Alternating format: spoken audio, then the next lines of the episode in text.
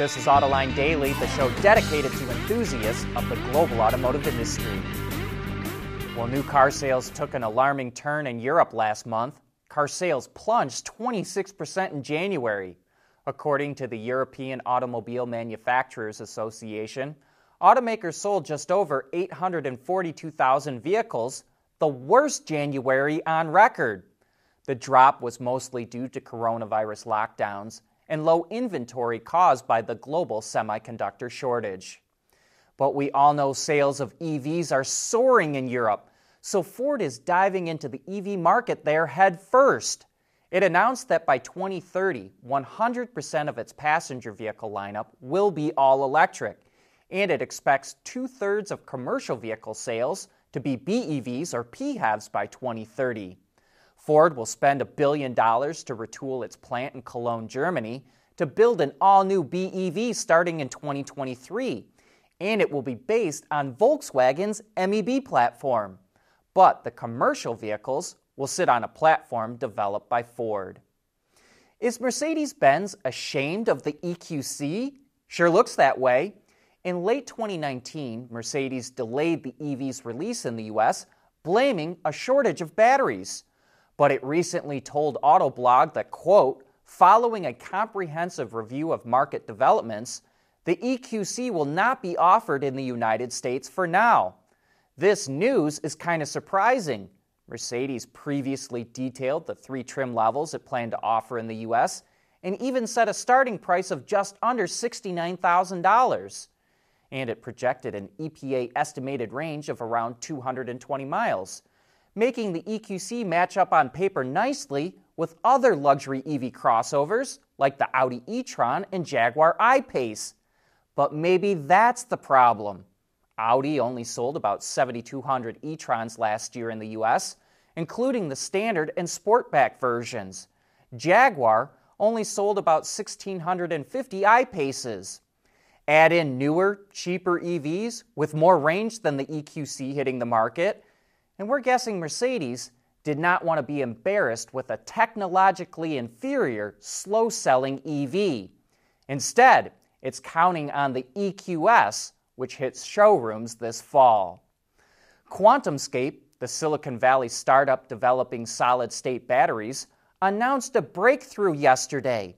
It developed a four layer cell, which takes a big step forwards towards high volume production but don't expect these batteries anytime soon. Now it has to develop cells with about a dozen layers. In 2023, Volkswagen, which is QuantumScape's largest shareholder, hopes to start a pilot program with hundreds of test cars. But even if they work out perfectly, it will still take several more years to make solid state batteries in volume production.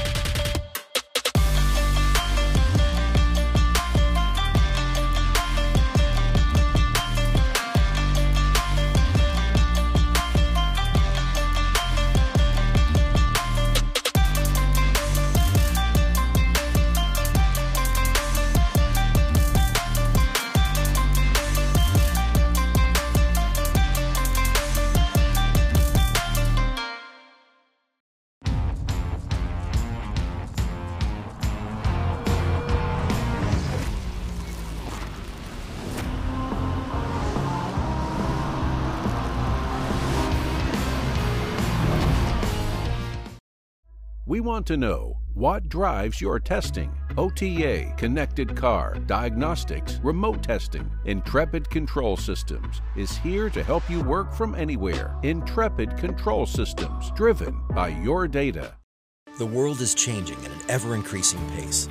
No matter what the mode of transportation, there is always the need for an efficient propulsion system. And that's exactly what Borg Warner has been doing since the earliest days of the automotive industry. Front fascias that come to a point like a tiger shark's nose are all the rage in the automotive design community. You can find it on everything from a Tesla to a Ford, and now the refreshed Hyundai Kona as well. The grille shape was completely redesigned on ICE versions, while there's no traces left of a grille on the EV model. There's also a new N line trim, which includes more body color on the front fascia and sportier accents both inside and out. You may also notice in the styling department that the lighting assemblies incorporated into the fenders no longer protrude quite as far, and the lighting signature is a little more aggressive. The Kona still comes with a naturally aspirated 2 liter four cylinder engine and an optional 1.6 liter turbo, but it bumped the horsepower up on the latter from 175 to 195 horsepower. There's no changes to the EV setup, and range still comes in at 258 miles. A couple of other important updates include improvements to the vehicle's NVH or noise vibration harshness, as well as bigger screens and more safety features. The new Kona arrives in the US this spring. Now let's shift over to the all new Mitsubishi Outlander. The crossover now rides on a platform that was developed with its alliance partners Renault and Nissan. It's likely the one the Nissan Rogue and Sentra use because the Outlander comes with the same 181 horsepower 2.5 liter engine as those vehicles.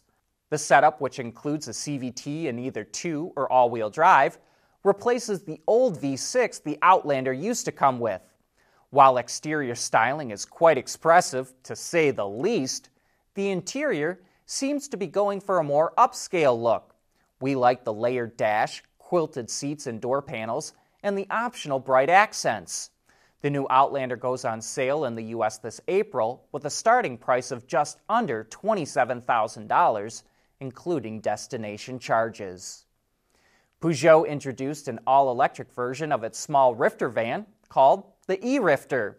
It has a range of 280 kilometers, or about 174 miles, based on the WLTP test cycle, and it's available in two lengths with seating for up to seven people. If it looks familiar, that's because it shares a platform and powertrain with the Citroën e Berlingo and Opel Combo E.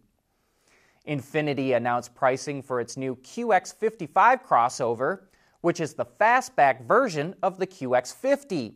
When it arrives at dealers this April in the US, it will carry a starting price of $47,525, including destination charges. The QX55 shares the same platform and 2 liter 4 cylinder powertrain as the QX50, but it comes standard with all wheel drive if you equipped a QX50 similarly, it would cost about $3,000 less. Kia is showing off its future design direction with an all new sedan called the K8. This is basically the next generation K7, aka the Cadenza, but since Kia went through its rebranding, it decided to give the sedan a new name. Note the shape of the grille, how it has no frame or border, and its diamond pattern because those are the cues you're likely to see on other models. It's also the first Kia to feature the company's new logo. The K8 will launch later this year. AutoLine Daily is brought to you by Bridgestone, solutions for your journey. Intrepid Control Systems, over the air engineering, boost your game. Borg Warner, propulsion solutions that support a clean, energy efficient world and by SAP Industry Cloud for Automotive. Skoda is coming out with a sportier version of the Enyaq 4, which is the automaker's version of the Volkswagen ID4. The Sportline model, as it's called, features lowered suspension, unique 20 or 21 inch wheels, body color rocker panels, and a number of gloss black accents. The interior has a few unique touches as well, like sporty seats, three spoke steering wheel, and fake carbon fiber accents. The Sportline Enyaq 4 arrives in Europe later this year, and it's going to help the Volkswagen Group get even more economies of scale with its electric onslaught. Well, it looks like Tesla Model Ys will start running down the assembly lines in Berlin in October. That's according to Auto Forecast Solutions. Then in May of next year, AFS says Faraday Future will start building its big EV, the FF91, in Hanford, California, which is about halfway between LA and San Francisco. Speaking of EV startups, we're going to take a deep dive on Autoline After Hours into ELMS, or Electric Last Mile Solutions. That's the company that started out as SF Motors, then changed its name to Seres, and it's now known as ELMS. It developed an electric delivery van that it will build at an assembly plant in Indiana that it bought from AM General. Jim Taylor is the CEO of the company, and he'll be joining us on Autoline After Hours tomorrow. So join John and Gary as they give you an insider's look into one of the latest startups that's about to enter the market. Well, it's barn find time. The pictures of this wreck come from Alejandro, whose friend spotted the car while on a hike in California's Bay Area. Well, crikey, it looks like this thing drove over a cliff. But the car has a number of distinguishing features. It's clearly a two door convertible. The fenders are quite shapely, with the headlamps incorporated on the front. An inline six cylinder engine rests under the hood, and there's a unique design accent just behind the front tires. We nailed the last barn find with way less to go on, so I'm sure you can help Alejandro figure out what this thing is. Oh, and we hope those bullet holes came after the car was wrecked and not what caused it. But that wraps up today's report. Thank you for watching.